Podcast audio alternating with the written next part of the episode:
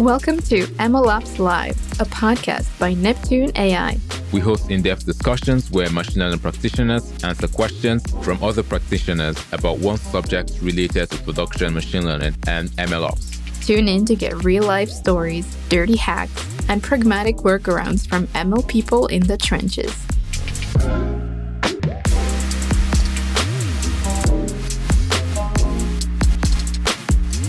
All right. Hello, everyone, and welcome back to another episode of MLOps Live. My name is Sabine. I'm joined by my co host, Steven. Hi, Steven. Hey, Sabine. How you doing? Hey, doing great. And with us today, we have Mateusz Opala, who is going to be answering questions about leveraging unlabeled image data with self supervised learning or pseudo labeling. Welcome, Mateusz. Hello, everyone. Happy to be here. Hey, it's great to have you. So, Mateusz has held a number of like leading machine learning positions at companies like NetGuru and Brainly. So, Mateusz, you have a background in computer science, but how did you get more into the machine learning side of things? Yeah, so it all started on my sophomore year at university. One of my professors kind of told me about that Andrew Ng was doing his first iteration of the famous course on machine learning on Coursera. And I kind of started from there, then did bachelor thesis on deep unsupervised learning and went to Siemens to work in deep learning. And then all my positions were uh, strictly about machine learning. And you've been on that path ever since. Yeah, yeah, exactly. I worked for some time before as a backend engineer, but for most of the time in my career, I was a machine learning engineer slash data scientist. So, Mateusz, to warm you up, how would you explain to us pseudo labeling in one minute? Okay, let's try. So imagine that we're having uh, lots of data and just small amount of data is labeled and most of that data is unlabeled. So, and we want to train our favorite neural network. Let's call it ResNet 50. And in simplification, we train the model on a batch of labeled data. And then with that model, we predict labels on batch of unlabeled data. We use the predicted labels as the targets to calculate loss function of unlabeled data. And we combine the loss from labeled and unlabeled data to backpropagate through the network and update weights. And this way, we uh, leverage the unlabeled data in the training regime. Was it All one right. minute or longer? Yeah. Nice job. I think that definitely fit inside inside one minute. I can give you one analogy to the computer science development process, how one could think about about this. So let's say we have a software development team and there are few senior engineers and bunch of mid junior engineers.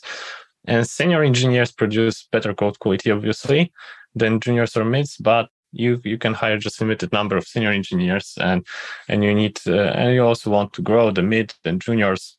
So you need to kind of construct team of both and make it efficient.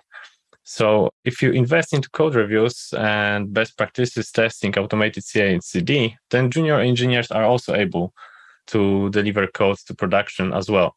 So you can think that senior engineers are the labeled data here, and the junior engineers refer to the unlabeled, to the pseudo-labeled ones. And investing into the code review is like scaling the loss function. So at the beginning of training, you need to invest more. So actually, you care more about the label data but once the network starts to make good predictions, you uh, also benefit from the unlabeled data. So from the from the junior and mid engineers when your uh, development practices are very solid. All right. Thank you for that analogy. I'm sure this will prime everyone's minds nicely for for any questions. So once again, welcome everyone. Have fun, and uh, over to you, Stephen. Awesome. Thanks so much, Mateusz.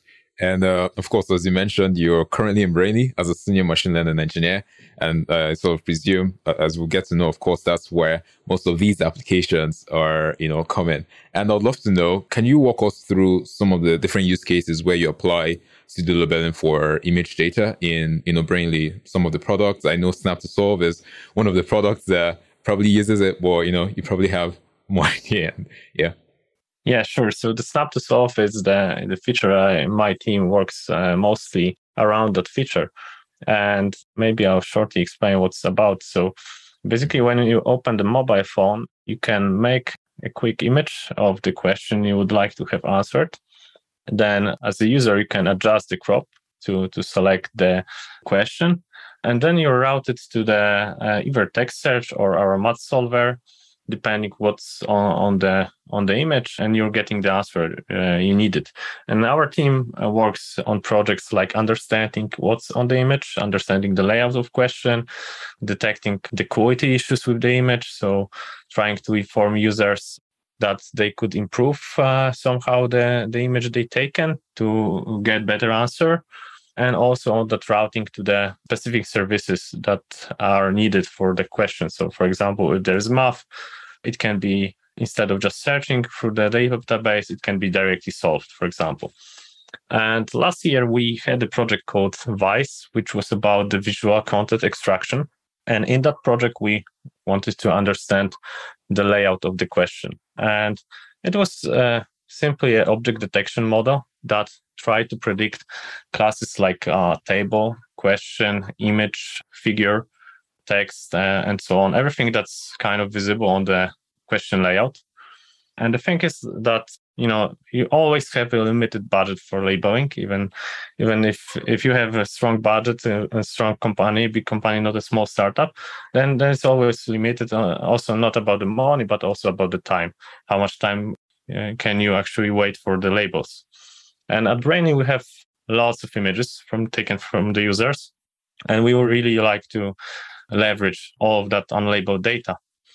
And also, when you want to start labeling, the for the training purposes, you would like to have more or less uh, balance distribution. So you, you would like to have similar amount of the text boxes and the table boxes and so on. But your data is obviously very imbalanced usually. So our first approach to reusing self-supervised learning was to actually do some un- unsupervised or semi-supervised classification to generate to, uh, data for labeling, to downsample the data from all of the images we had. So we could uh, label for the training purposes only only small subset, which would be still uniform. And in that project, we work on the paper called Simple Contrastive Learning, and on top of that paper, there are two frameworks for unsupervised classification called SPICE and SCAN. And simple contrastive learning uh, is basically about uh, contrasting two images with one against the other. And you do it by you taking the original image and you do the dot augmentation, perturbation of the image. And you do two perturbations of the same image. So as an input, you have different images, but you know they're the same. And you learn the similarity of these images and as a result, you get the good embedding for that image. And based on that embeddings, having very small amount of label data, we could actually sample very well, training weak classifiers to finally obtain uh, good candidates for labeling. So that was our first uh, in our team approach to self-supervised learning. Uh, pseudo labeling is a kind of interesting case in our situation, since in the original paper, it's the same network that trains, generates the pseudo labels. We go a bit different way since in our case, we have multimodal inputs sometimes. So we have text and image, but not at all stages we have text. So sometimes we just need to deal with the image. However, when creating a data set and when training, we might reuse the historical, historically available text. So we kind of use NLP based approach to generate pseudo label that uh, for the model that will then work in the production for the inference only on the image.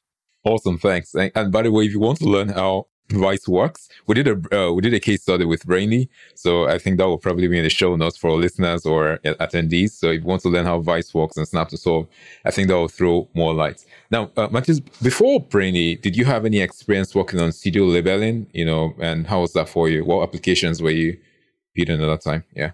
Yeah, I had. I had actually just when that paper came out.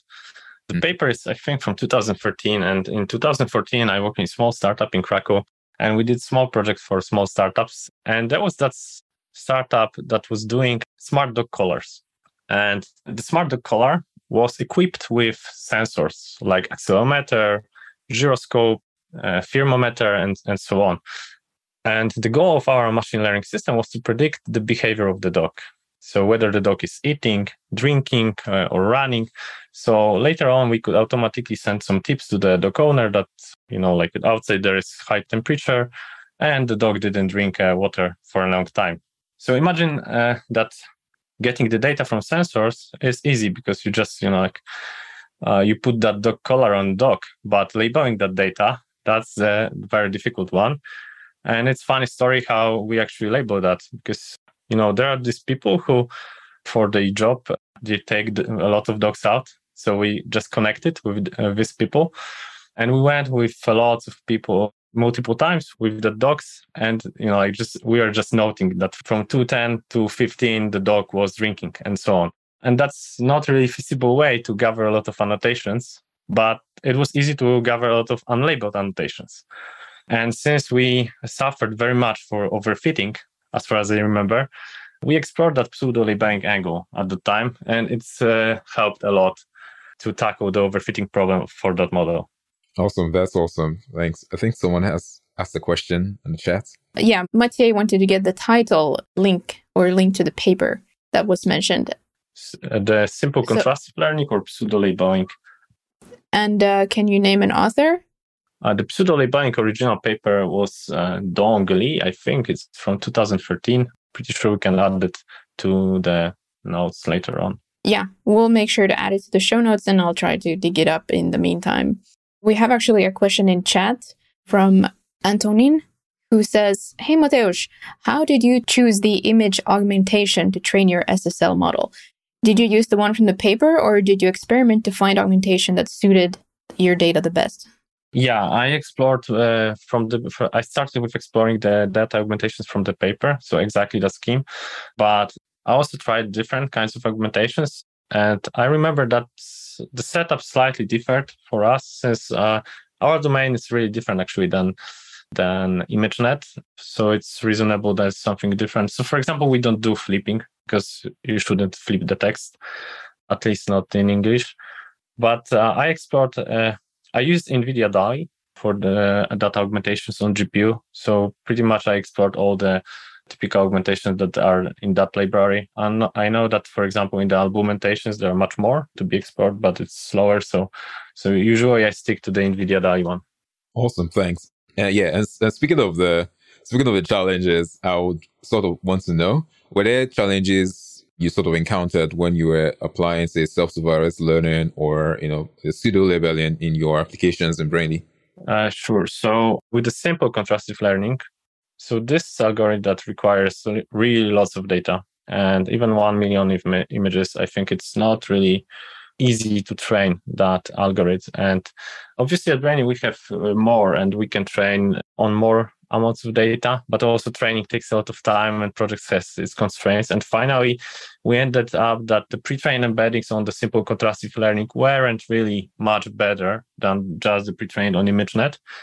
And it was more about uh, that task of choosing the candidates for labeling, the most important part was actually trying something simple like support vector machines on that pre-trained embeddings and retuning them with Bayesian optimization for hyperparameter search.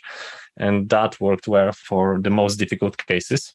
So in general, for tuning the simple contrastive learning, I think it requires uh, very much computational power a good uh, way to distribute the algorithms. And also, it requires pretty much big batch sizes from what I remember of the paper. They trained it originally on the bunch of TPUs, and the paper is, I think, from Google also.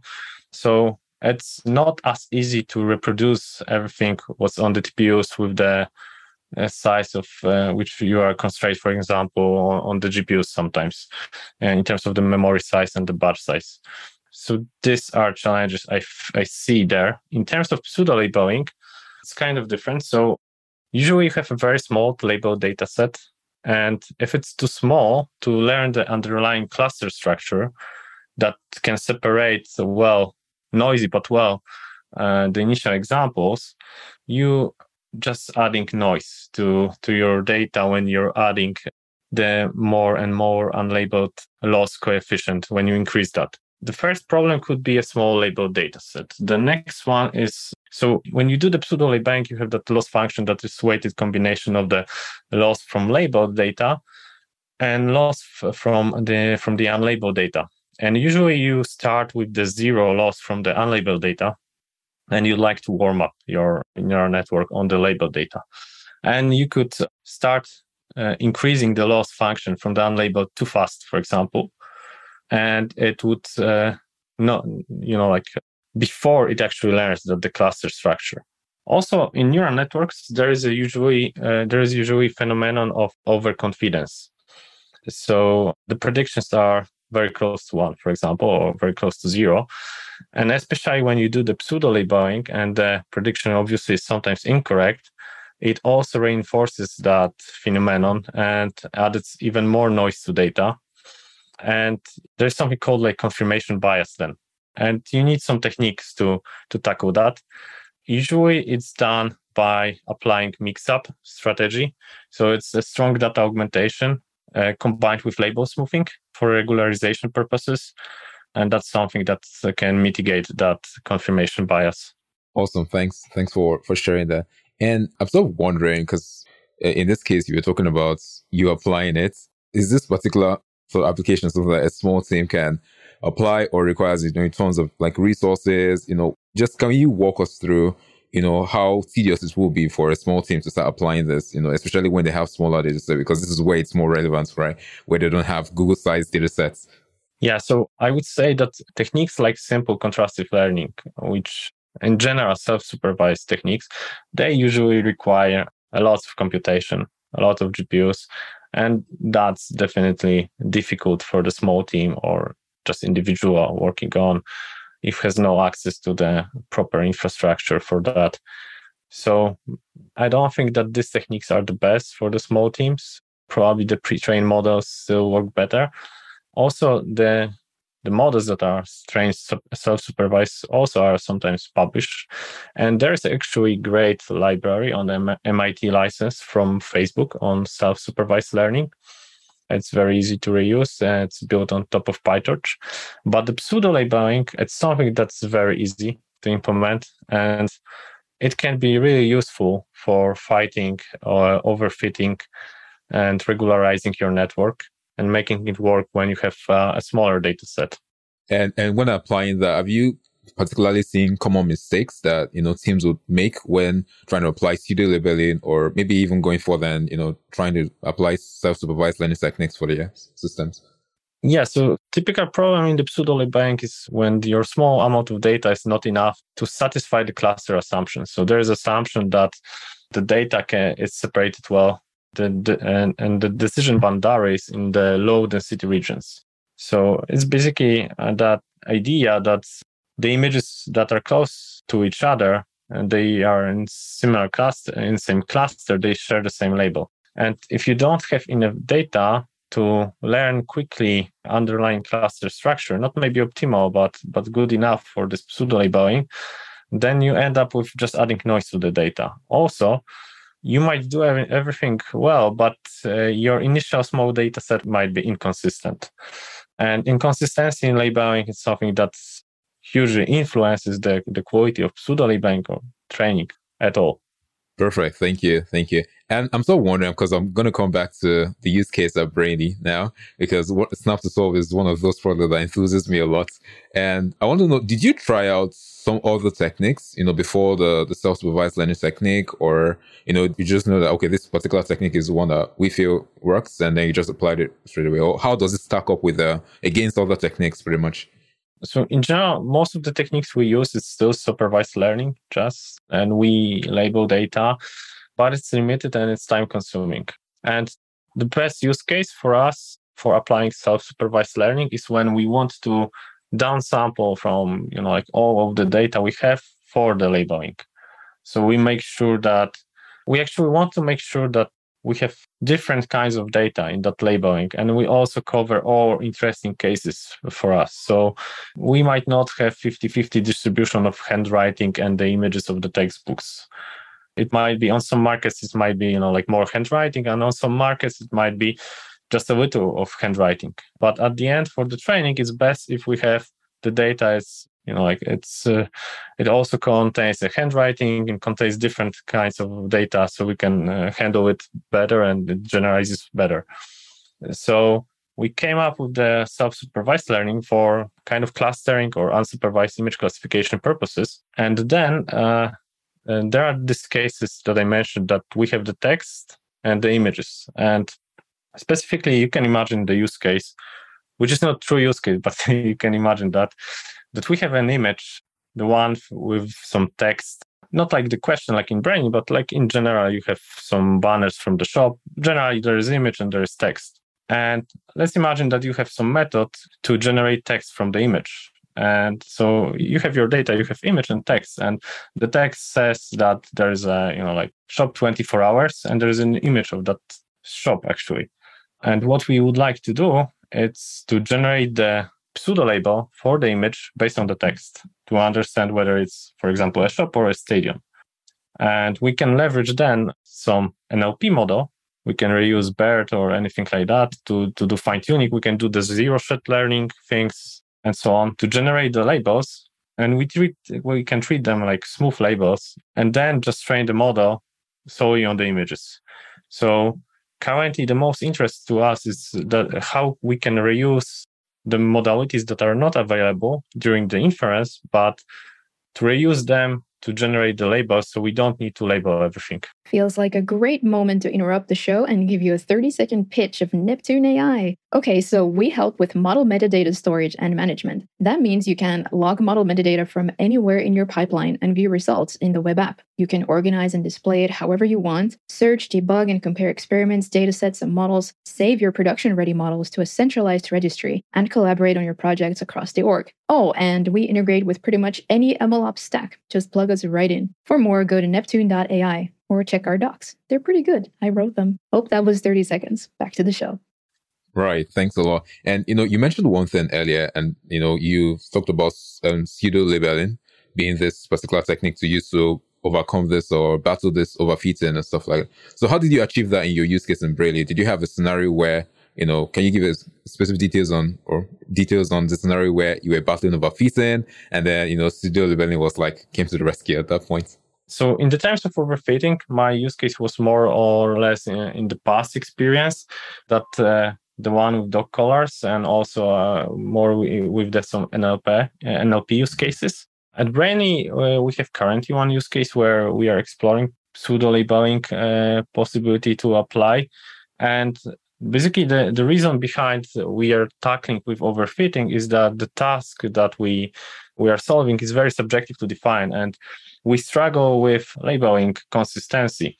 And uh, also we don't have a good weak classifier so we need to handle somehow the class imbalance uh, where we have not so much images on the class we want to detect. So that's a great case actually for the semi-supervised learning techniques and pseudo-labeling, where where we need to leverage all that unlabeled data. Cool. And uh, I'll just zoom in into this particular one is uh, you're doing this, you're using pseudo-labeling and so forth. But at some point, you hit this roadblock, right? What do you do? How do you think about enhancing, you know, this technique you're using, or do you just explore other techniques? Because you know you talked about smaller data sets being a major challenge with using pseudo labeling you know how do you enhance your the quality of your data sets? Do you consider maybe synthetic data sets or you know yeah can you walk us through that? Yeah so we try to be creative with the way with the way how we create data sets. So we don't need really to you know like recreate data like images because we have so many images.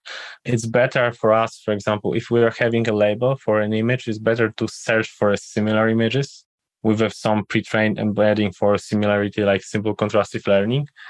And we find if we find similar images, we can mark them, you know, like as having the same label. That's one thing. The other thing which I like, it's also Usually, people think about data augmentation as the augmentation of images or text, basically not the targets, but but the inputs, right? But a few years before, I was doing pose detection, and it was also time consuming to label uh, the pose of human, since you you need to label like twelve body joints or something like that. And we struggled also with overfitting. And we had that idea that, you know, like if you label the body joint of the pose and you move your label of the body joint just, you know, a couple of pixels, it's basically the same labeling since you just labeling whole head with single point. And we did uh, a target augmentation. Uh, and similarly, you can think on the data augmentation that we're trying to do at Brainly sometimes, that we try to change input images uh, so they reflect different target that we lack actually. And that's also the way how to creatively create increase the, the amount of images in data sets.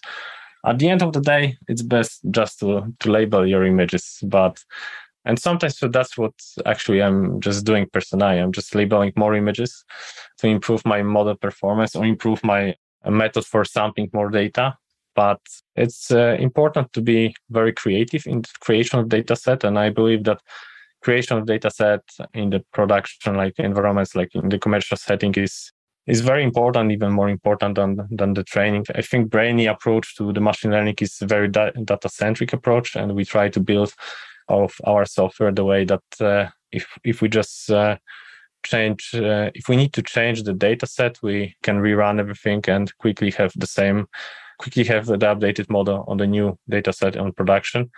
So I really believe that being creative and putting emphasis on, on data set creation is, is very important. Awesome. Thanks. And beyond the data set problem, have you found circumstances where, you know, some issues kind of uh, affect the efficacy of uh, your pseudo labeling for your image tests? Beyond the data set problem. So, so I would say that the typically like connected to the training issue is the overconfidence of the neural network predictions. And mm-hmm. that's something that it's that's very hard to tackle, uh, and that's the thing with the confirmation bias. And you can do the uh, the mix-up strategies and so on, but at the end of the day, it's very difficult. We actually, you know, like to understand our predictions whether they make sense. We use also uh, the uh, explainers like Shapley values or or the older like Lime, but they're not necessarily always working well with the images. Sometimes they do, sometimes they not. And the overconfidence of the neural networks, even if you're good, if you have a good metrics like on test set, on the validation set for your task, whether it's precision, recall, F1, whatever, it's still not great if if you see that your predictions are very overconfident. Something might be wrong there and it's definitely influences the uh, ability of you know like reusing pseudo labels well. Gotcha gotcha. And I, I, think there's this particular i don't know how common is it but it's kind of like you know cluster assumption is a necessary condition for pseudo labeling to work. And what do you make of that as that particular phrase itself? Yeah so so the cluster assumption basically says that the data when classified, it should be formed in the separate clusters. And the decision boundary, so when you think like similar like in SVM scenario, decision mm-hmm. boundary needs to be in the low region density. And so what they did in the original paper actually, that was very interesting uh, experiment on pseudo labeling. So they trained on on MNIST dataset, the well-known one, but some experiments were later on reproduced on the CIFAR and so on. So it's not only MNIST setting, but on MNIST, uh, they trained the model and they visualize the prediction with TSNE using TSNE for dimension, dimensionality reduction on the plane, on the 2D plane.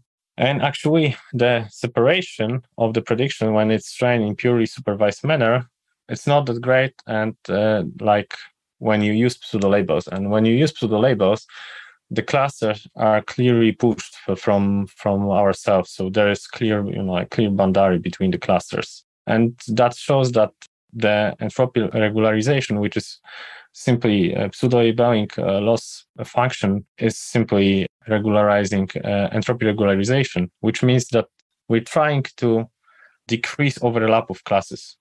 And at the end, when you visualize, it's indeed uh, decreased, and, and the classes and the clusters of classes are really separated.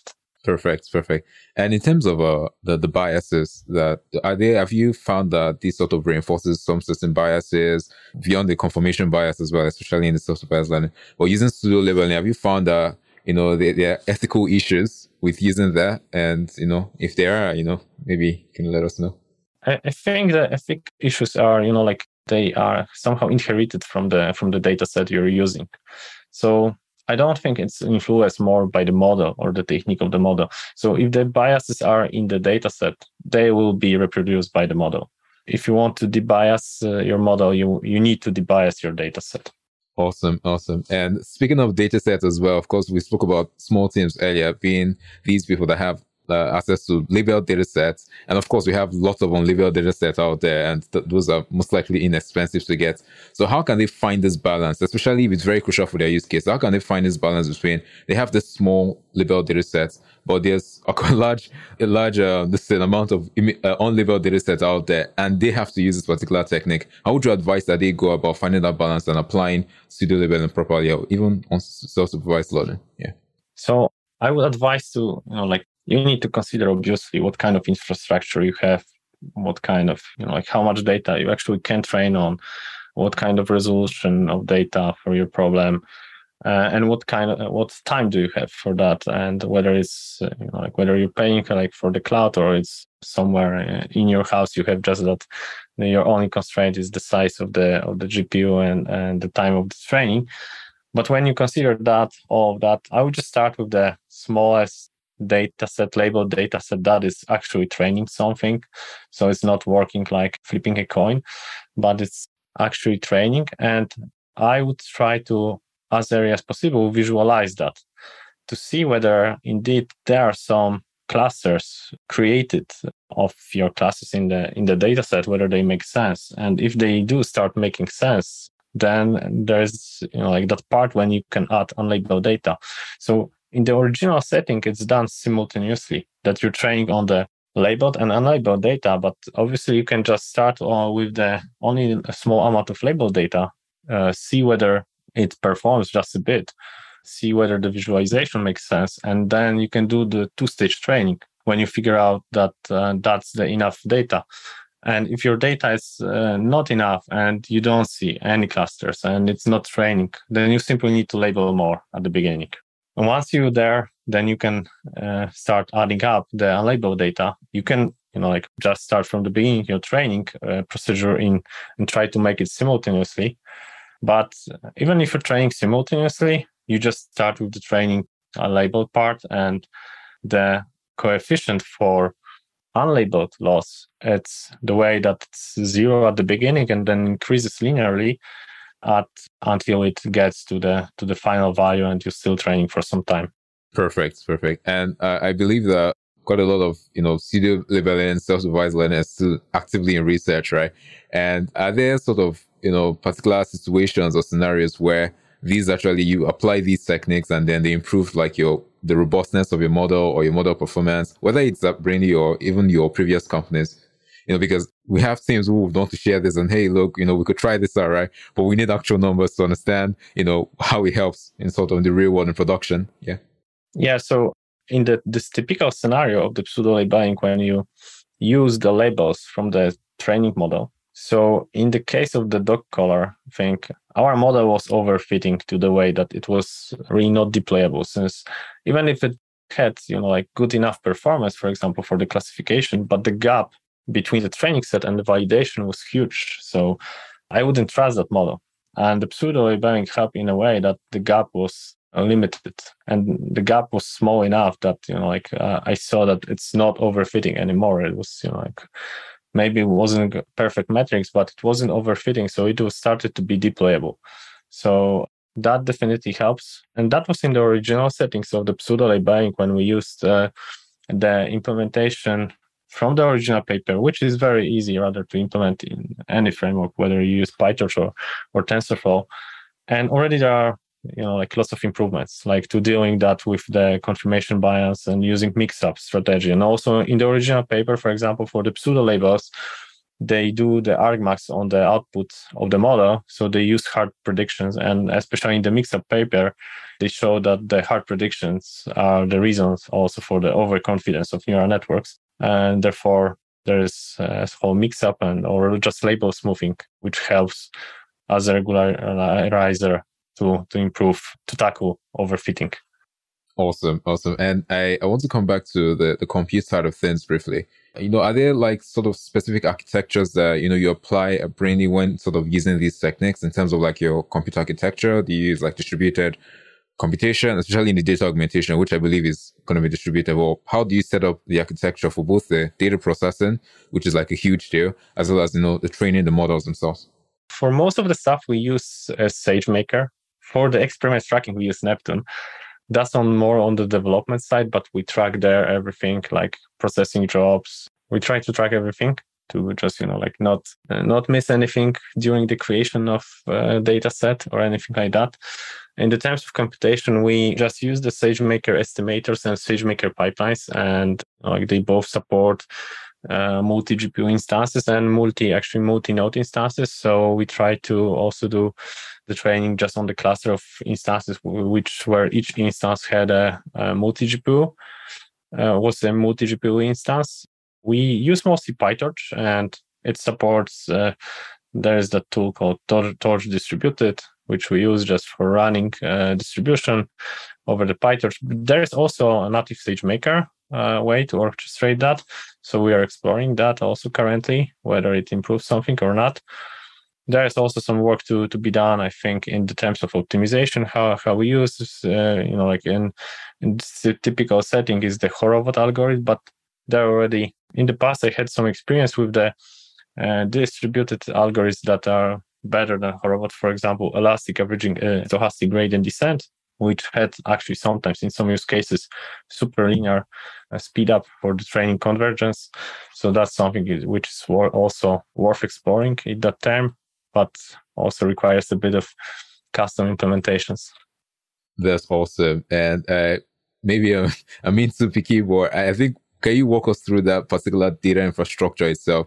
in place? Where do you store like all your data sets? If that's exclusive, of course, or and you know how do you actively go about it you know you mentioned nvidia dali which is very crucial for like augmentation but is there there other stack around that i could share yeah sure i think i can do it in some simplified manner so so generally we use uh we use s3 on aws for storing data sets we have built our internal solution for datasets versioning actually since we we didn't find anything in the space that suited us well enough uh, as of now and we use that solution to, to obtain data sets whenever we run the, the job on the SageMaker. We build some our own CLI to extract the running. So actually, we have the same commands and the same code for running on the local environment, on the EC2, but in the you know like kind of local mode when you're connected via SSH. And that's the perfect setup for a data scientist who works in the cloud that you know like you had just terminal open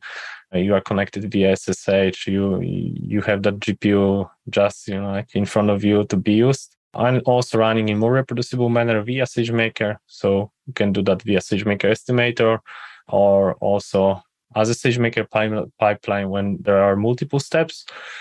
So typically we are running uh, more production-like training as SageMaker pipeline, so we can have there some pre-processing of images, or or we can just have the training pushing to the model registry, which we use also on the SageMaker.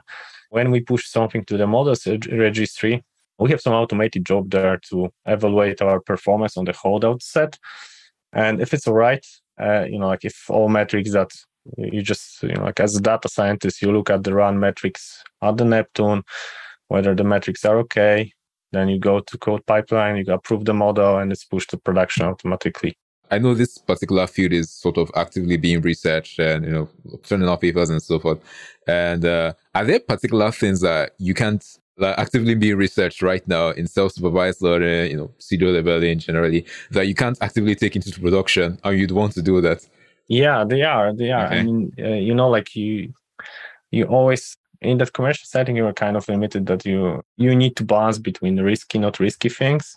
And with in the self-supervised learning is the thing, you know, like the training takes a lot of time and costs a lot. So you need to, you know, like you cannot just go put uh, grid search on the parameters and train, you know, like 100 variants of that model because it's gonna cost like uh, GPT training, like two millions of dollars or something like that. So it's something that you need uh, to work carefully.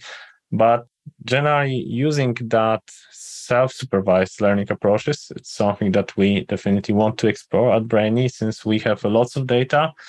And we know that our domain of images is much different actually than ImageNet and even other domains. So for example, from our experience in Vice project, when we are doing object detection for the question layout, we tried to reuse the label data on the medical publications, which were labeled actually already for the bounding boxes, or some mathematical papers also. And the problem was that that data was actually much different, and uh, you know, like uh, the the solutions which were trained on the data didn't work well.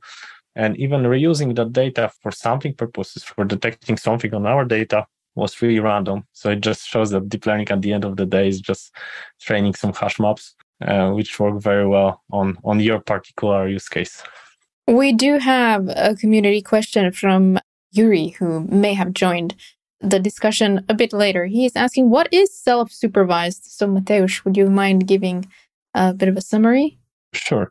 So, uh, self-supervised, I would say that's the subset of unsupervised techniques when you don't have labels, but the self means that you use the the self the input image to generate the label. So in this use case of simple contrastive learning, to generate the label, you take the image, you do the two augmentations of the same image, you know that this is the same image and that's your label. And if you do the augmentation of two different images and you compare to, to each other, then your label is that they're not the same images. But basically, you generate the labels from your data, and you kind of train like in supervised learning, but you don't have that uh, you know like annotated labels like in supervised learning. But the labels are mm-hmm. generated somehow from the, your inputs. All right, thanks, Yuri. And uh, just to kind of wrap things up here, uh, Mateusz. So, from your perspective, what would you say is your biggest challenge with MLOps right now? So, my biggest challenge right now is connecting all these steps in the whole machine learning model life cycle. And lots of my challenges right now are like around dataset creation. So, you know, like from the data versioning part, where we create lots of data sets uh, using different techniques. And that's just one stone to be done. And for creation, you also need automation like SageMaker pipelines for training. We use you can use that you can use SageMaker pipelines for for automation of dataset creation. At the same time, the labeling. So how would I know that uh, you know I have enough data labeled and I don't need to label more? I don't need to you know like label on my own more, or I don't need to pay more the freelancers uh, or MTurk to to label more and it's enough. So kind of automated active learning techniques could be uh, there are also to, to be considered. They could be useful in automating your data set creation. So my current challenges in a machine learning model lifecycle are mostly around data set creation. We are pretty much well organized with the training, pushing to the uh, production, continuous delivery of that. Also, I, I, am working as a uh, I'm much officially machine learning engineer, but uh, I work more on the data science side. So, so this uh, the challenges around data sets are currently the the most I uh, challenge you know, like every day, but also the production challenges for for actually detecting whether when your model uh, starts to perform worse in the absence of labels. So analyzing the predictions shift, the input shift. These are also things that I'm currently exploring. Right. So I'm sure you're not going to run out of challenges to solve anytime soon. yeah, yeah, I'm not. Yeah, may I ask you? So, in your kind of experience, you're more on a batch side, right? You're not, my feeling, you're not addressing the serving model, right? You're not externalize Yeah. yeah. The same here. Yeah. I'm looking for kind of use case, more use cases, um, business requiring to serve model instead of constantly processing data, but um, from a business input, it's not often use case. That would simplify or make something cheaper, but we should be business driven. Thank you. All right. So, Mateusz, as a kind of like final bonus question, who in the world of ML ops would you like to take to lunch? Oh, I think there are plenty of interesting people in that world. Maybe I would point Matei Zaharia from Databricks, CTO. And they are doing MLflow. and and Spark. So these are pretty interesting solutions. Excellent. So, uh, how can people follow your like what you're doing and and connect with you? Maybe online, if you could share. Yeah, I think it's good to connect with me on LinkedIn and Twitter. I think on both it's just Mateusz Opala, my handle there. So it's the best way to to approach me on socials. Great. So thank you so much, Mateusz. It was very good to have you on the show. Thank you very much. It was a pleasure. It was very good to hear you share your very solid expertise. And we will be back in two weeks on the 20th of July. We'll have Andy McMahon with us, and the topic will be your first MLOps system. What does good look like? So we will see you on socials and in the MLOps community Slack join us there and uh, catch up with any previous episodes as usual on Apple Podcasts or Spotify or wherever you get your podcasts. We will see you very soon. Thanks again, everybody, and take care. Bye bye. Thank you, everyone. Thanks. Bye. bye. MLOps Live is brought to you by Neptune AI. Remember that you can join us live at the next event and ask your questions. We run it every other Wednesday, and you can register at neptune.ai slash events. And then make sure to search for MLOps Live in Apple Podcasts, Spotify, Google Podcasts, and anywhere you get your podcasts. Click follow and don't miss any episodes. Thanks, and see you next time.